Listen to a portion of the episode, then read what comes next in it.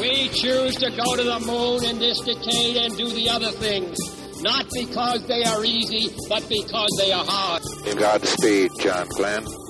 Roger, zero G, and I feel fine. Get my feet out. Okay, I'm out. How did it feel for the United States to be the new record holder? At last, huh? When that baby lights, there's no doubt about it. Liftoff. We have a liftoff. thirty-two minutes past the hour. Liftoff on Apollo eleven. Houston, uh, Tranquility Base here. The Eagle has landed. That's one small step for man, one giant leap for mankind. Hello and welcome. This is Michael Annis, and you're listening to episode one hundred one of the Space Rocket History Podcast. And now, Apollo Preliminary Design, Part two. Recapping from episode one hundred, President Eisenhower stepped up development of the Super Booster program, and von Braun's group completed the first test firing of the Saturn one booster. The Low Committee determined that a circumlunar flight was not a high enough goal to receive funding. The goal was therefore changed to a lunar landing. With the election of John F. Kennedy, a new NASA administrator was named. James Webb replaced Thomas Keith Glennon. The Space Task Group requested proposals from eighty-eight bidders for an Apollo feasibility study. Only fourteen firms submitted bids. Convair, General Electric, and Martin Company were selected for the feasibility study. Martin produced the best proposal using a five-part spacecraft. The command module was a flat-bottomed cone with a rounded apex and a tower for a tractor rocket launch escape system. Behind the flat aft bulkhead were propulsion, equipment, and mission modules. By the end of April nineteen sixty-one, NASA's three top executives, James Webb, Hugh Dryden, and Robert Seamans, knew that Apollo would soon become an approved project aimed at landing men on the moon. The agency's engineers had done some thinking, but little planning for that particular step, which they viewed only as a possible objective for the nineteen seventies. Then, President Kennedy's challenge in late May abruptly made moon landing a goal for the nineteen sixties. Adjustment within NASA to meet the new charge was not an easy task. Transfers from other agencies and a few recently created offices had resulted in a relatively strong and versatile organization. But in May nineteen sixty-one, NASA was not really prepared to direct an immense Apollo program designed to fly its spacecraft to the moon. New and special facilities would be needed, and the aerospace industry would have to be marshaled to develop vehicles not easily adapted to production lines.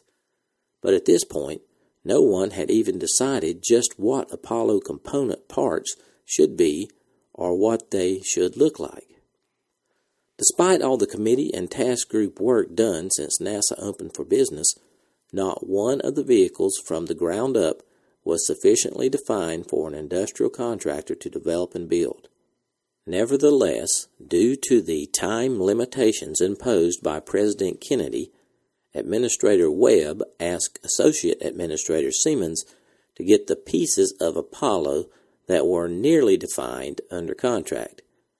But there was not even an appropriate project office to implement this order.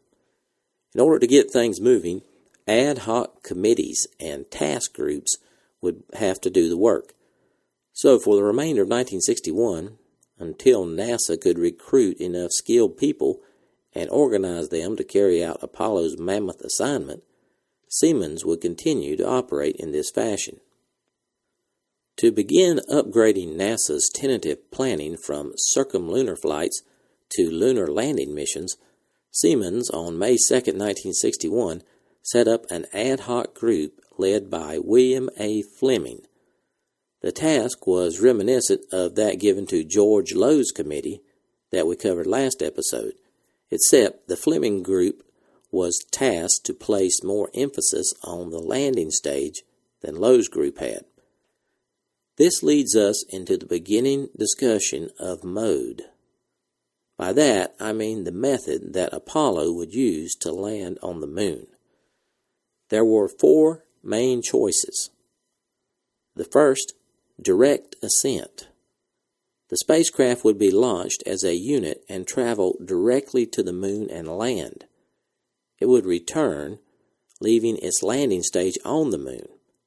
This design would require development of the extremely powerful Nova launch vehicle.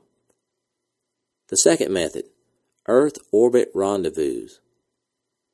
Multiple rocket launches, up to fifteen in some plans, would carry parts of a direct ascent spacecraft and propulsion units for translunar injection. These would be assembled into a single spacecraft in orbit. The third method, lunar orbit rendezvous. A single Saturn five could launch a spacecraft that was composed of a command spacecraft which would remain in orbit around the moon, while a smaller two-stage lander would carry two astronauts to the surface, return to dock with the command ship, and then be discarded. Landing only a small part of the spacecraft on the moon and returning an even smaller part to lunar orbit minimize the total mass to be launched from the Earth. And the fourth method, lunar surface rendezvous. Two spacecraft would be launched in succession. The first, an automated vehicle carrying propellant for the return to Earth, would land on the moon, to be followed sometime later by the manned vehicle. Propellant would have to be transferred from the automated vehicle to the manned vehicle. Resolving the mode question was perhaps the most difficult decision of the entire Apollo program. The debate occupied NASA and touched off arguments from other governmental agencies and from industry for about a year and a half. General agreement on this pivotal part of the Apollo mission was essential for the selection and development of both the Saturn five launch vehicle and the lunar module that completed the Apollo hardware stack. Passions among the participants in the mode battle appeared violent and even divisive. But when the decision was finally made, in July of nineteen sixty-two, the centers and headquarters groups closed ranks and proceeded with the plan. Now back to Fleming. Since Seamans had given him so little time to complete his study, Flemings quickly settled on the direct ascent mode as the way to reach the moon. No rendezvous was required. For the final approach to landing, Fleming's group concluded a stage weighing forty-three thousand kilograms would be needed, with eighty-five percent of that being the fuel load. Once Fleming had selected the direct ascent mode, Seamans realized that he needed more options, so he formed a second committee headed by Bruce London from the Lewis Research Center to study the choices. The eight-man committee concentrated on the rendezvous methods, mostly Earth orbit rendezvous in which two or more vehicles would link up in low Earth orbit and journey to the moon as a unit. But they also considered lunar orbit rendezvous, which required a single vehicle to fly to the moon, orbit that body while one of its sections landed on the surface and returned to the orbiting vehicle, and then returned to the Earth. Little or no consideration was given to the lunar surface rendezvous method. London's group believed that rendezvous offered two attractions. First, deciding on the launch vehicle size. Nova, or several proposed versions of an advanced Saturn, would not restrict future growth.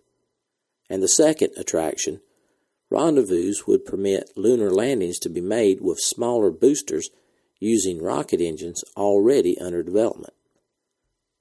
The London team favored Earth orbit rendezvous with two or three of the advanced Saturns. They considered it safer, although they conceded that lunar orbit rendezvous would require less propellant and, in theory, could be done with a single Saturn C three, one of the versions under consideration. NASA officials gathered in June nineteen sixty-one to hear what both Fleming and London had to report. Although the audience asked a few questions after each presentation, it was obvious that neither committee had made real progress. They did root out some difficulties that lay ahead and present some suggestions on how a lunar landing might be made, but actually, little could be done at the time, and they knew it, since NASA did not know how much money Congress intended to appropriate. This sudden preoccupation in NASA's highest echelons with the mode of flying to the moon put the spacecraft development planners in a quandary. Space Task Group engineers had the contractors' feasibility study reports in hand and had used them and their own studies in drafting specifications for a spacecraft hardware contract. The major question was whether they would have to wait until all the pieces in the Apollo stack were defined before awarding the contract. Robert Gilruth went to Washington on June second to find out. During a meeting with Abe Silverstein and his spaceflight program staff, a consensus developed on the six areas in which major contracts would be needed. one. Launch vehicles. two.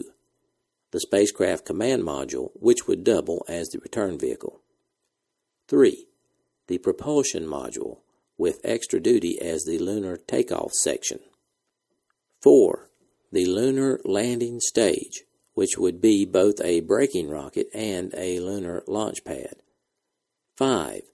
The communications and tracking network. And six. The Earth launch facilities.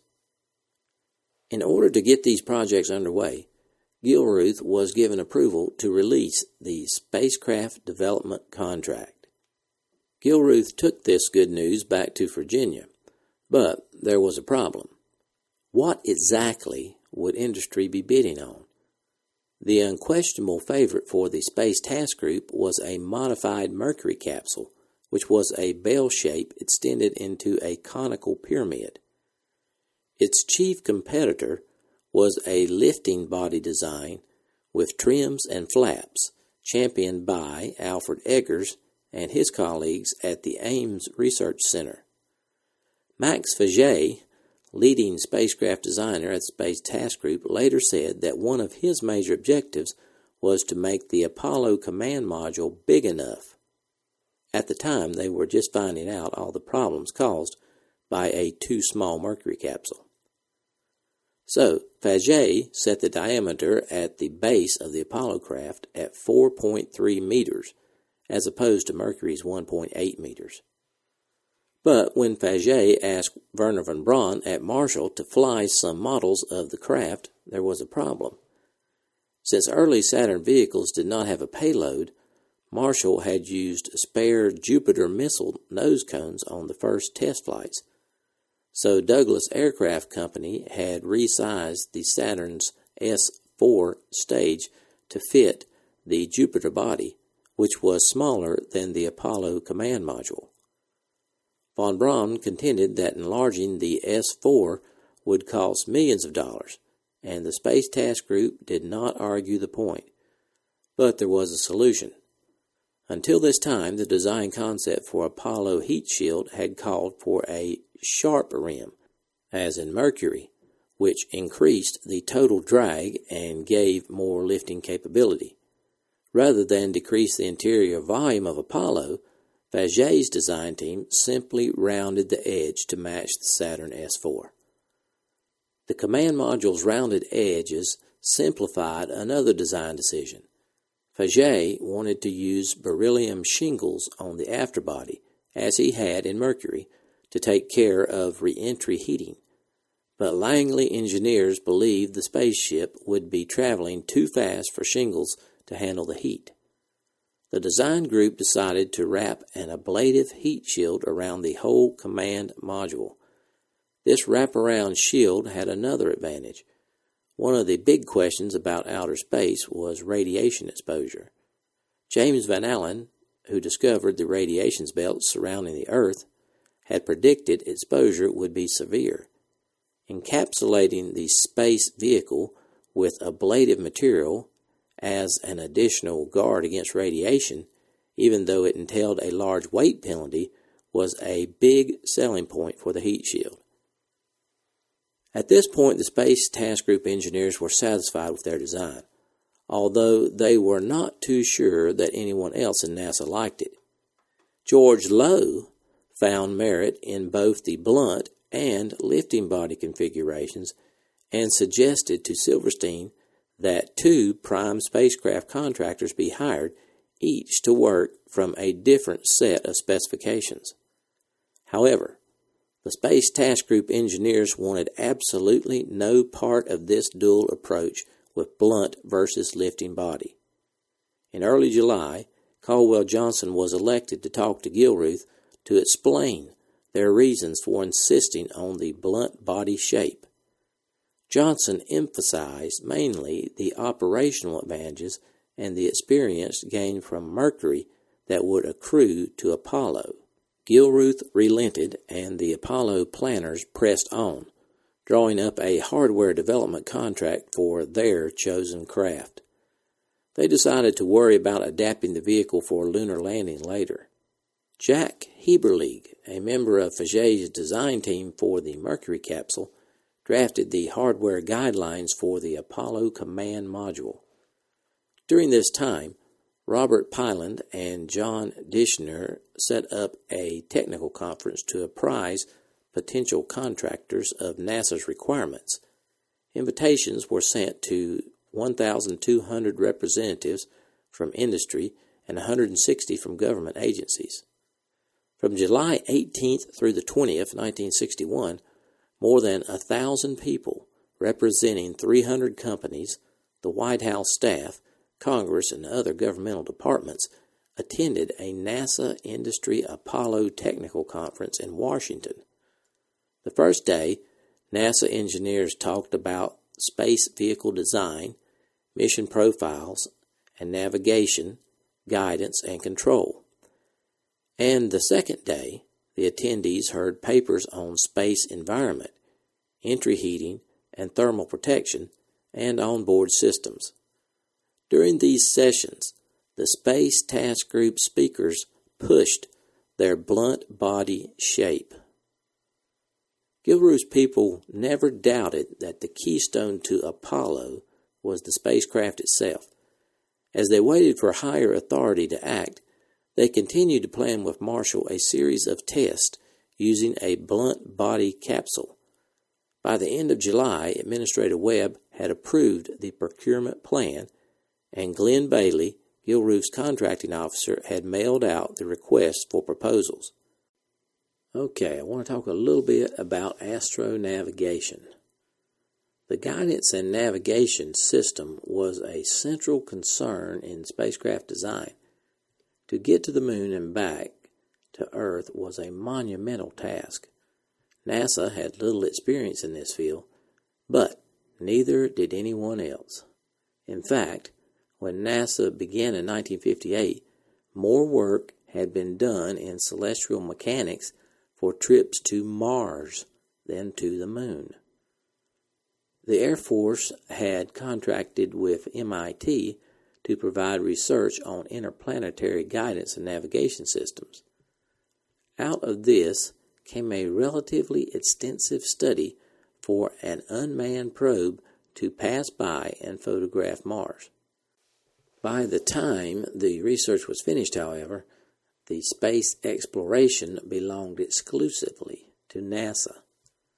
With the blessings of the Air Force, M I T engineers took the results of their study to NASA headquarters on September nineteen fifty-nine. However, their timing was bad. Only two days earlier, the Russians had crash-landed Lunik two on the moon, the first man-made object to reach that body. And they had impressed the American space community by having built a launch vehicle powerful enough and a guidance system sophisticated enough to get it there.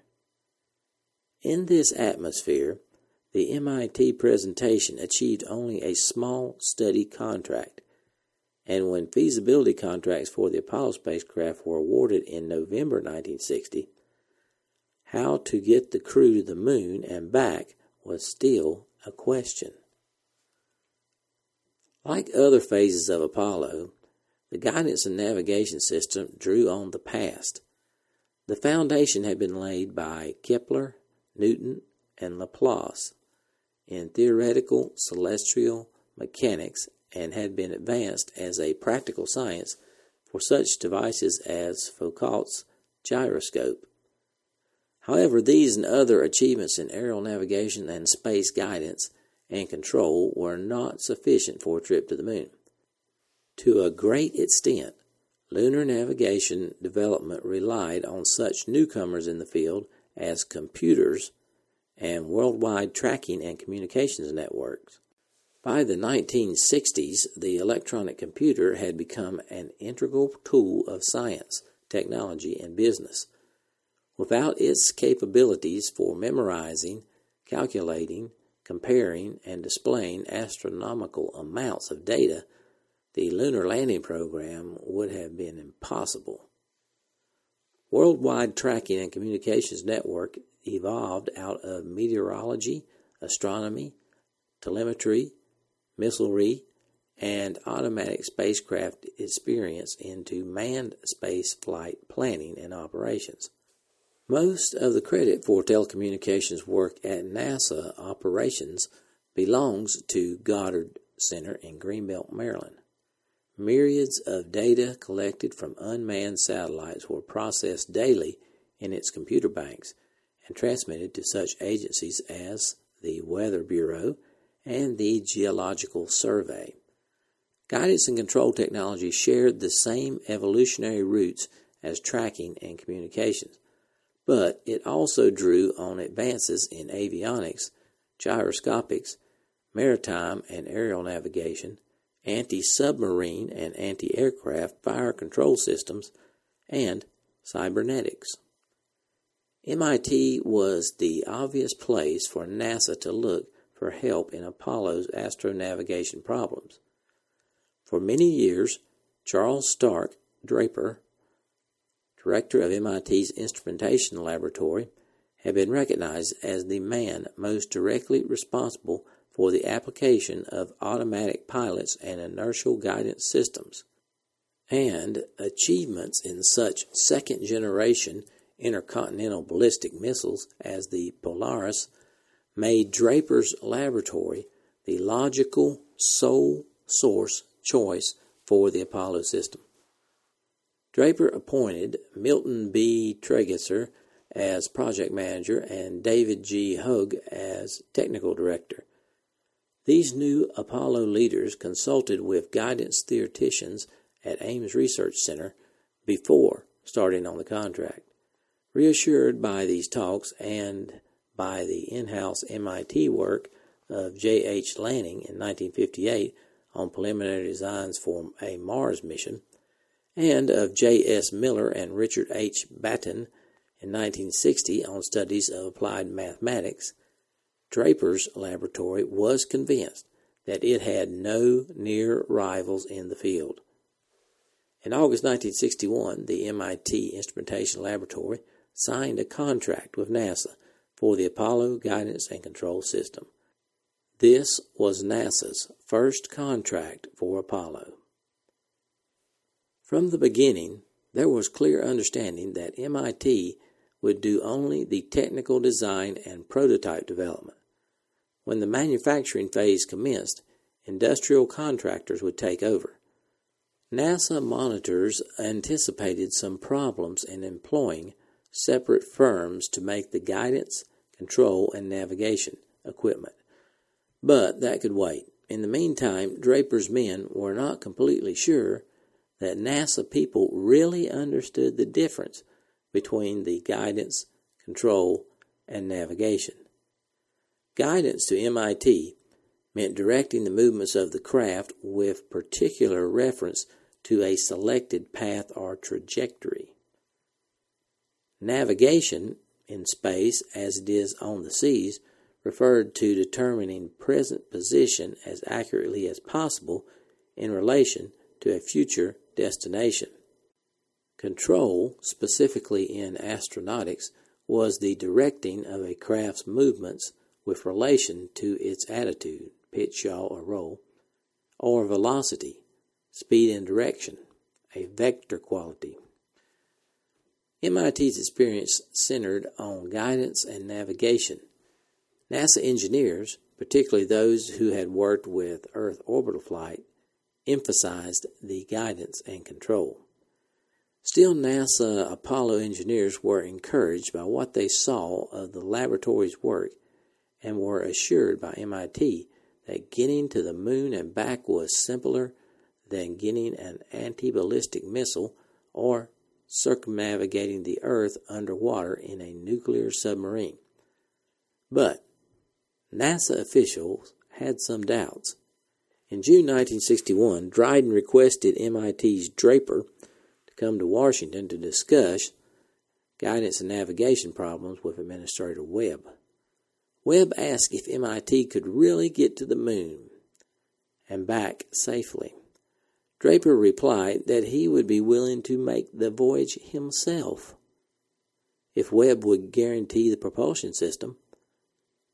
Over the next few months, Draper continued to hear mutterings of disbelief from NASA. So he decided to display his confidence in his team by writing Seamans a letter. Here is an excerpt. I, meaning Draper, would like to volunteer for service as a crew member on the Apollo mission to the moon. We at the M I T Instrument Laboratory are going full throttle on the Apollo guidance work, and I am sure that our endeavors will lead to success. Let me know what application blanks I should fill out. Draper's offer to serve as an astronaut caused a ripple of laughter throughout NASA headquarters, but only for a moment. There were other problems to resolve. The basic rocket booster for the moon mission was still in question, and NASA administrators were in the process of selecting a spacecraft manufacturer.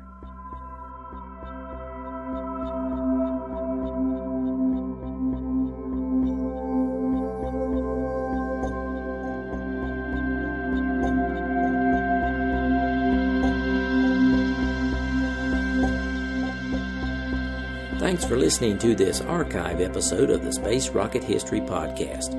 If you are financially able, please support the podcast by going to the homepage, space rocket history dot com, and clicking on the orange Donate button or the Patreon link. Thanks.